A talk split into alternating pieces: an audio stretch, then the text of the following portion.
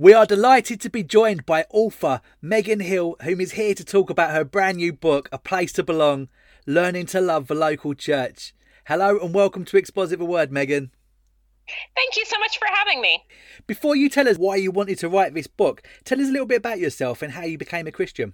I um, actually have the most boring testimony on the planet. and um, I was raised in a Christian home yeah. um, by Bible believing parents. And I honestly don't remember the moment that I came to faith in the Lord. And for a long time, honestly, I struggled with that, yeah. thinking, I would hear other people's testimonies and I would think, oh, that's so much more exciting. You know, their life of drugs and sex and rock and roll, and Jesus changed all of that, and now everything's different. And my life didn't really, I couldn't point to a moment when I felt like everything was different yeah. or was that exciting. And it really, honestly, took me a long time to come to grips with the fact that it's really the grace of God that's amazing in our testimonies. And that's just as amazing as it was for me as a child growing up in a Christian home as it was for anyone, uh, wherever it is that the Lord saves them. Yeah, oh, that's brilliant. You're missing a golden opportunity because uh, a friend of mine told me recently that an old lady stood up in her church and she gave her testimony and said that she was saved from a life of,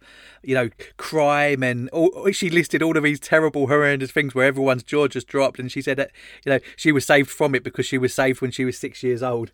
so, fabulous. yeah. So, what does life look like for you now, Megan? Um, so I live in Western Massachusetts in the United States, yeah. and um, my husband is a pastor of a small. We have about a hundred member uh, Presbyterian church here in Massachusetts. We have four children.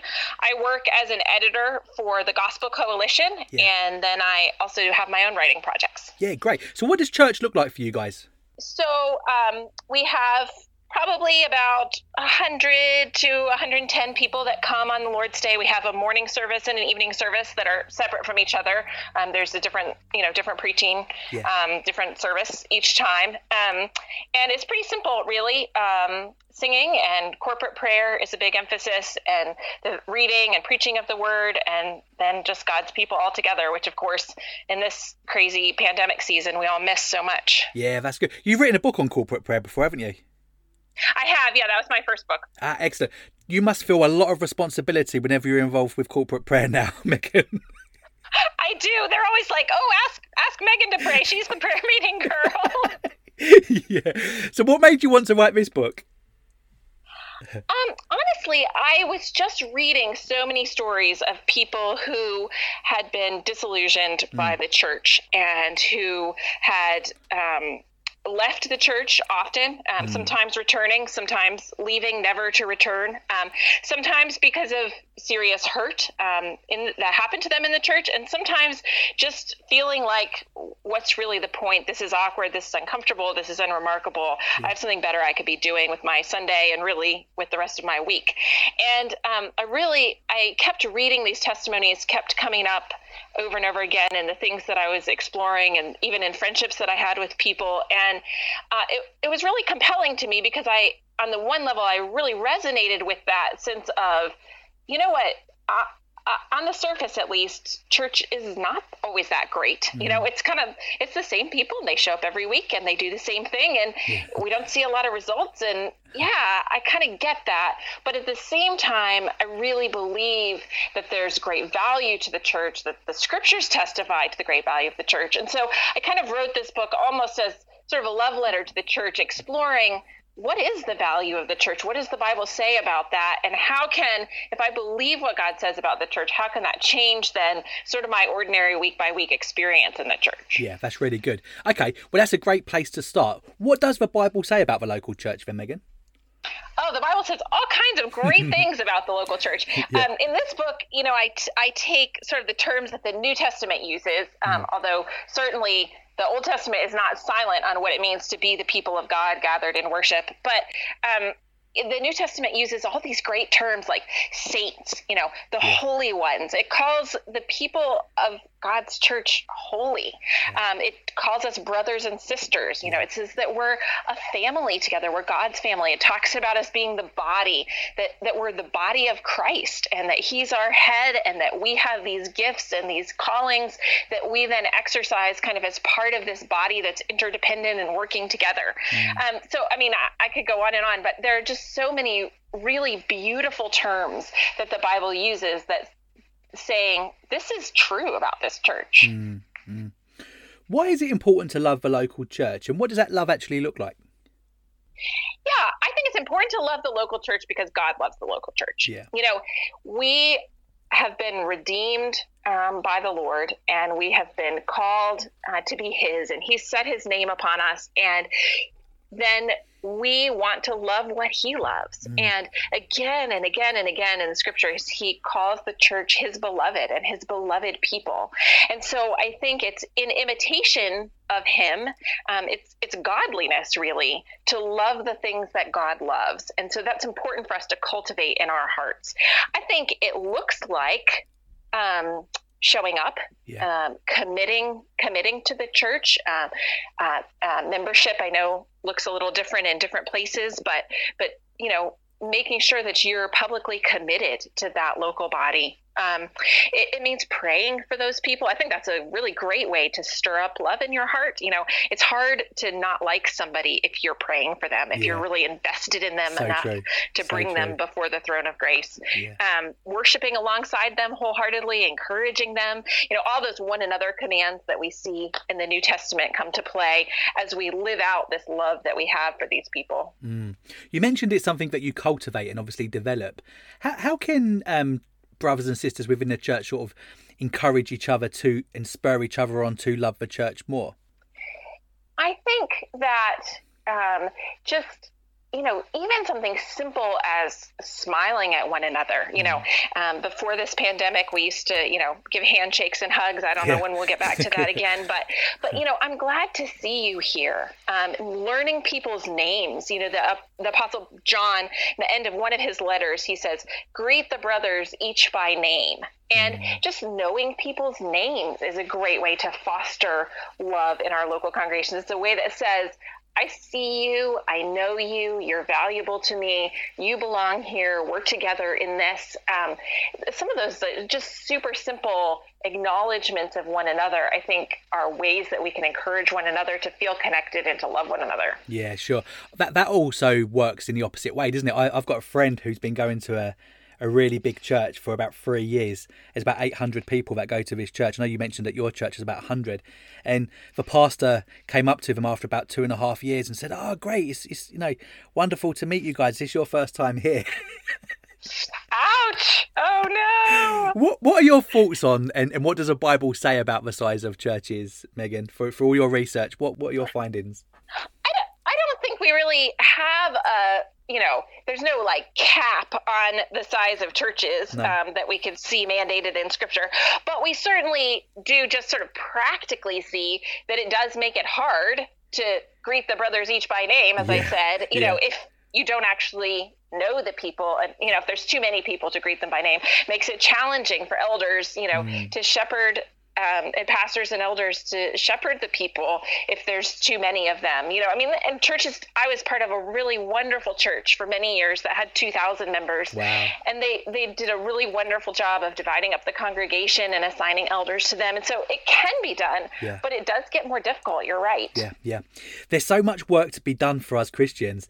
How important is it for somebody to be using their gifts within the church and to find a way of serving in some way? Yeah, I mean, think absolutely it's necessary. And I think First Corinthians makes that clear, right? The mm. eye can't say to the hand, I have no need of you. You know, yeah. each part is valuable. And um, that passage even says, God sets the members in the body, each one as he chooses. And yeah. so you've been placed in your local church by God's choosing, and he does have work for you to do there.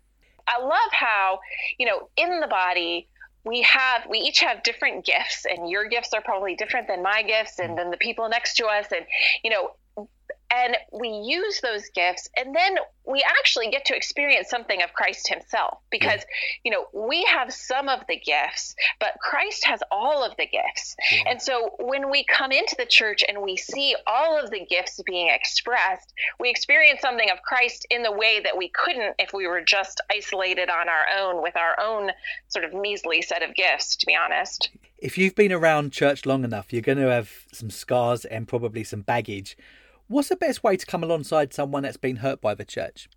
Yeah, I think that's a really good point, and I think um, you know I think one of the things that's important is just acknowledging that all of us have probably had bad experiences in the church. You know, I don't think you meet anyone who doesn't feel like at some point they've been ignored or mm. misunderstood or um, overlooked or mistreated or you know. So we can really can sympathize with one another in this because we know how that feels to want to belong and yet to have been sinned against. One of the places that I often go is even to the example of the Apostle Paul. Mm. Um, you know, this, um, you know, the great Apostle Paul, the writer of the majority of the New Testament. Um, and yet, when you look at his story, he was hurt by the church. Um, you know, in the end of Second Timothy, he talks about how he had his defense before um, the Roman government, and he mm. says, "No one came to my defense." So no one came with him. No one supported him, and um, we see other examples like that. You know, he was all alone. They've all deserted him, he says.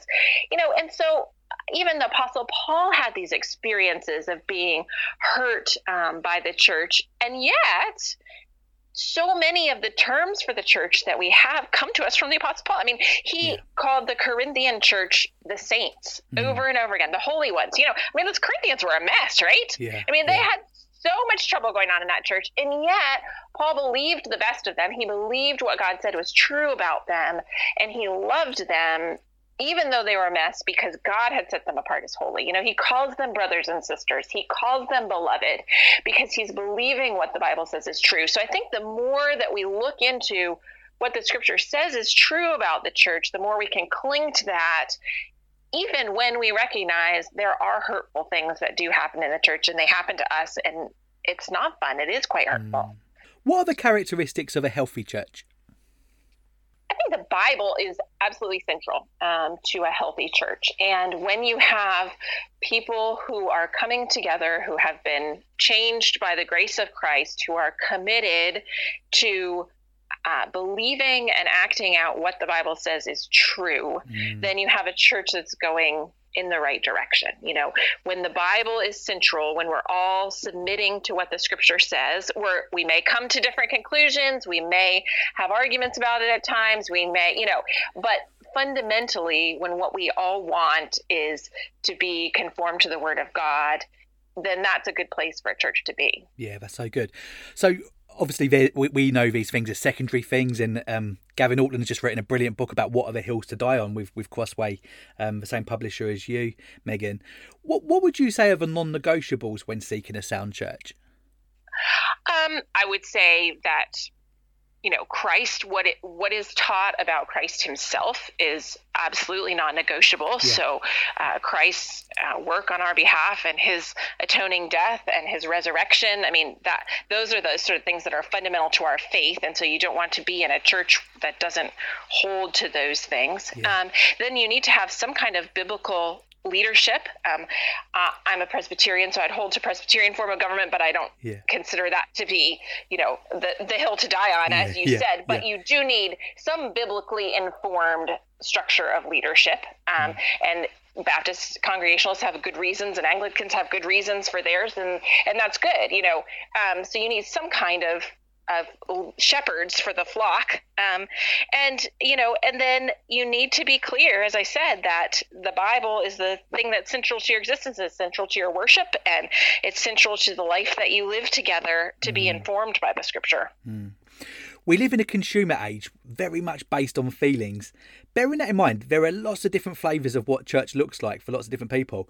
How do we avoid crashing into that culture where we end up having a, a sort of a list of criteria that we need to have and somehow, you know, and you see people almost church shopping yeah, and that is, you know, we have to be careful there, right? Because you're everybody's going to have some sort of extra biblical criteria. I'm not going to drive three hours to go to church. That's yeah. just not practical yeah. for me. Yeah. Or, you know, um, if it's a congregation where they don't speak the same language that I speak, well, that's just not going to be good. You know, so we have, we do have some sort of criteria that we have to place on the church that we would attend. Um, and we just sort of hold those more or less loosely, I think, depending on how they how closely they align with scripture and with our biblical prerogatives. But I do think it does come back to is this a church where Christ and the Word of God are taken seriously.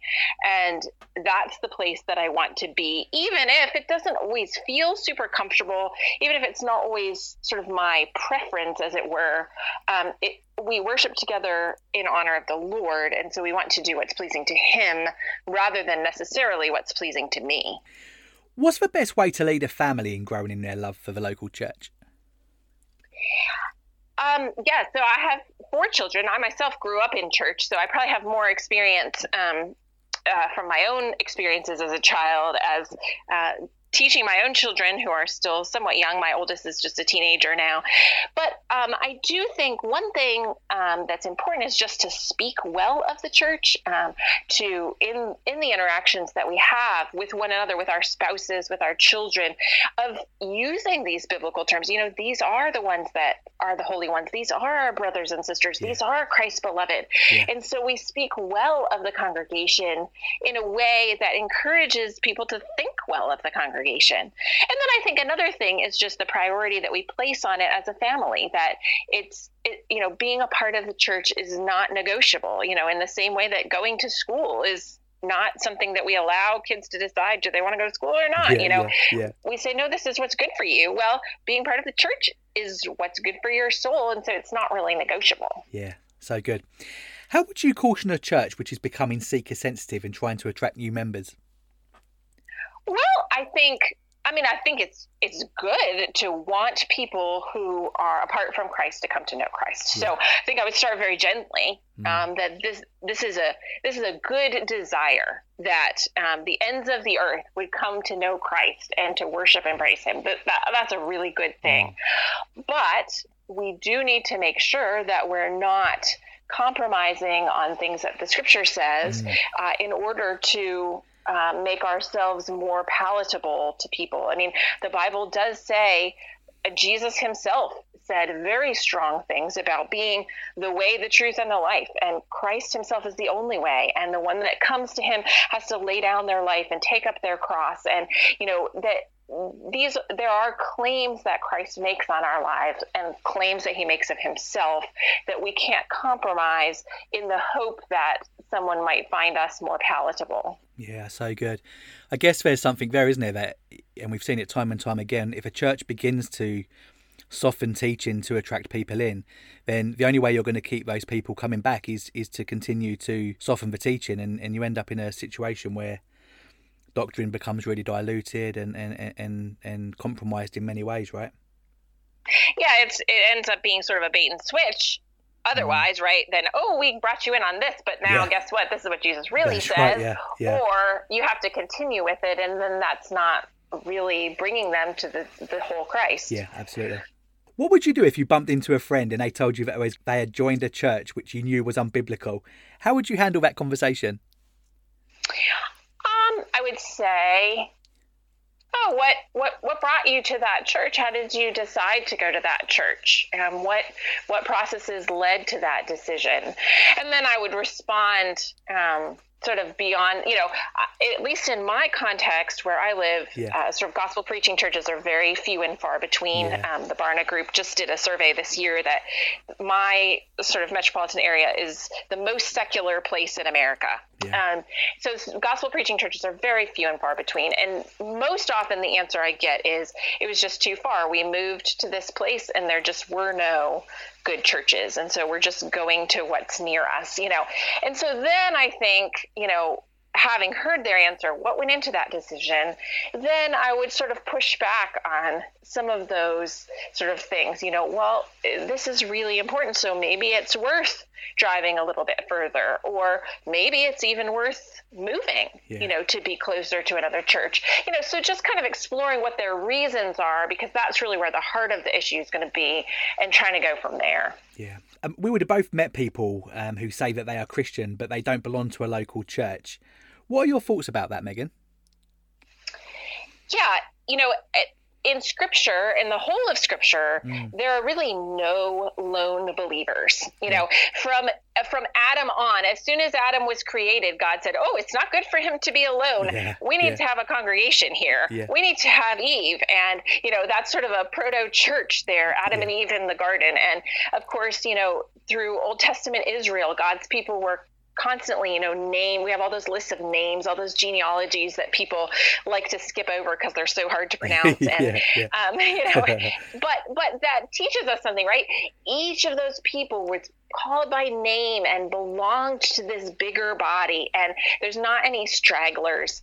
Um, and so I think that we see that really it's it's not an option in scripture to mm. be sort of a lone Christian communing with God out in the woods rather than joining yourself with a body um, of believers. That's really the idea in the book of acts you know we see these mass conversions of people and what what does it say about them well so many thousand were added to the church you know yeah. it's just assumed yeah. they come to faith they're baptized they're part of the church mm. um, that's really the only option yeah yeah we're recording this um, during this season where many people have been, uh, you know, in lockdown for seven to eight weeks, which has meant that they've been doing church in a very different way at home, often in their pajamas with a cup of coffee.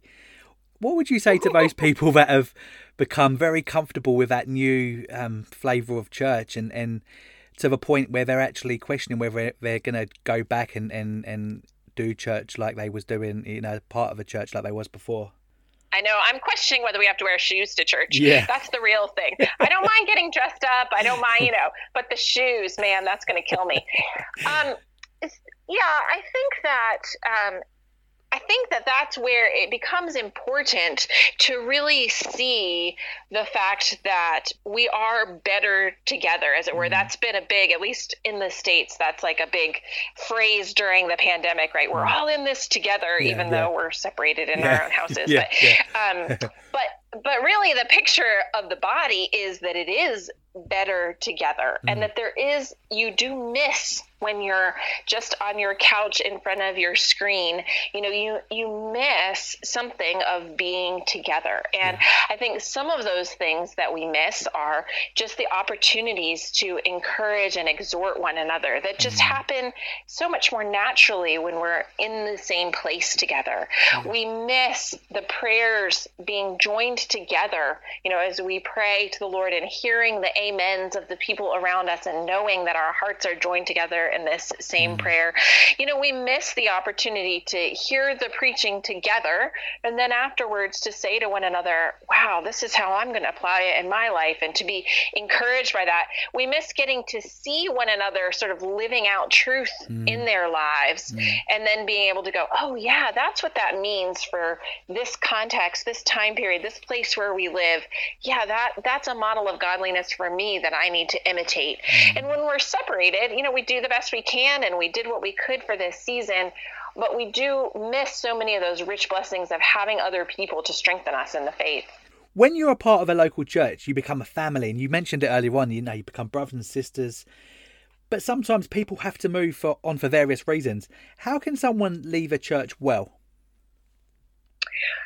I think that's a great question. Um, so I think first to leave well, you have to leave for good reasons, um, and so you're leaving because you have to move or, um, for a job, or you, you know you're physically moving. Uh, sometimes you have to leave because your convictions have changed, and your conscience is now bound to some uh, theological position that the church that you're in doesn't hold, and you have to honor your conscience and move on. Um, mm. Sometimes you have to leave because your church um, has changed in some way and is no longer biblical. And I think all of those are legitimate reasons to leave.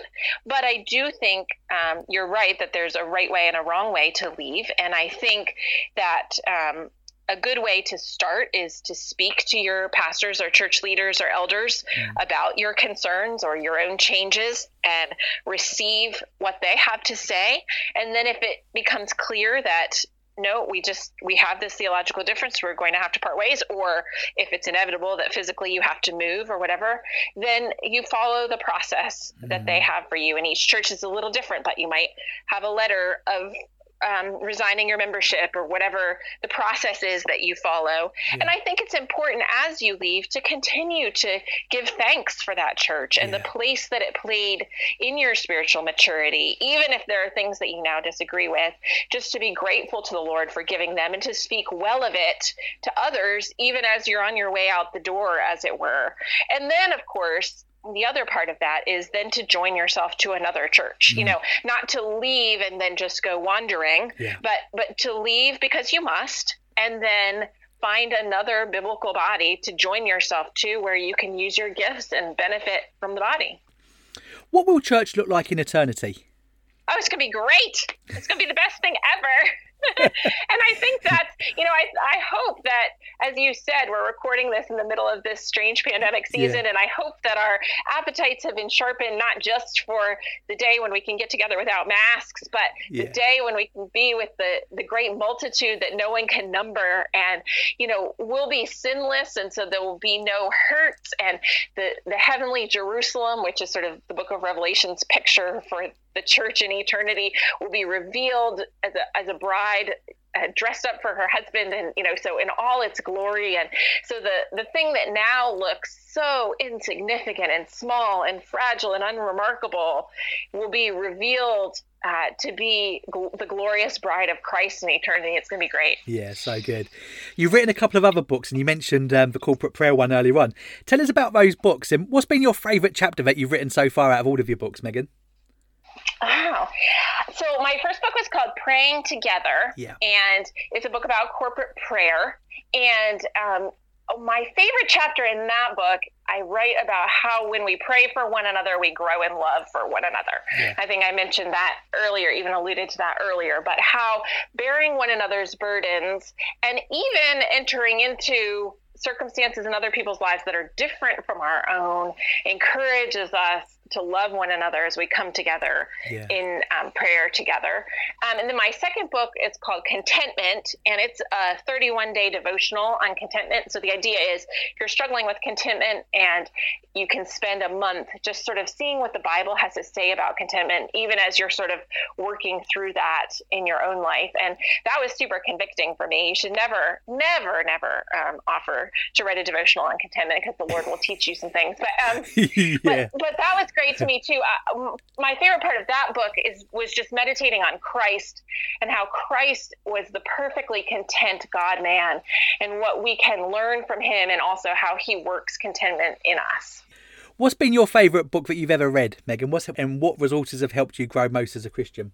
One of my favorite books. I don't. I don't know if I can commit to my favorite yeah. book, but one of my favorite book um, is Michael Reeves' "Delighting in the Trinity." Ah, yeah. Um, that was hugely sort of paradigm shifting for me. Mm. I think I never really thought that much about the Trinity before. And, you know, it was kind of like a mind bender puzzle in my brain. And so I didn't really spend much time on it. Yeah. But reading that book, um, just in so many ways uh, shaped my understanding of who God is. And so that's definitely one that I continue to return to. And what about podcasts? What the other half of the question. Sorry. Yes, and and other resources. So, do you listen to any podcasts, or is there any preachers that you listen to, um, other than your husband? yeah, and my dad. I listen to my dad too. Yeah. yeah so, um, I am in a season of my life. I ha- actually have a toddler and a teenager and two kids in between. So podcasts are don't really work very well for me because yeah. I have to listen and I keep getting interrupted. Um, yeah. But I do try to do some reading um, and just um, various things. Right now, I'm reading um, Jonathan Leeman's new book called One Assembly, yeah. which is sort of an argument for the local church not being multi-site. Um, and it's fascinating. I don't agree with everything that he says, but it's super fascinating. So I, I love to read, and um, I read the resources that we post on the Gospel Coalition. I edit for them, so I, I do think they have some faithful resources that we publish there. And um, when people recommend books, I take it seriously and add it to my ever-growing stack by yeah. my bedside table. Yeah, awesome. Are you working on any other projects at the moment, Megan? I am currently writing a book of meditations for pastors and elders' wives. It's going to be 50 meditations dealing with some of the sort of joys of ministry life and then also some of the challenges, and sort of a book that um, wives of men who are in church leadership can you know sort of pick up on the challenging days and uh, read that to find a bit of encouragement um, for for the life of ministry. Yeah, so good. What's the best way for anybody who's listening to get in touch with you? I know you're on social media. What are your what are your handles, Megan? Um, I'm on Twitter and I'm on Facebook. I don't have a good enough um, phone to be on Instagram. I can't take beautiful pictures, so um, that is my problem there. I don't even remember what my handles are. I'm sorry. Oh, that's Um, fine. But I think Megan Hill. I think you can find me. Yeah, sure. Well, I'll put the links in. There, I'll find them for you, Megan, and I'll put them in the links in the description below. you can tell me what my handles are. yeah, I'll tell you. Yeah, I'll, I'll do that. That's brilliant. Well, thank you so much for your time, Megan. I've really enjoyed speaking to you today. Thanks so much for having me. That was great.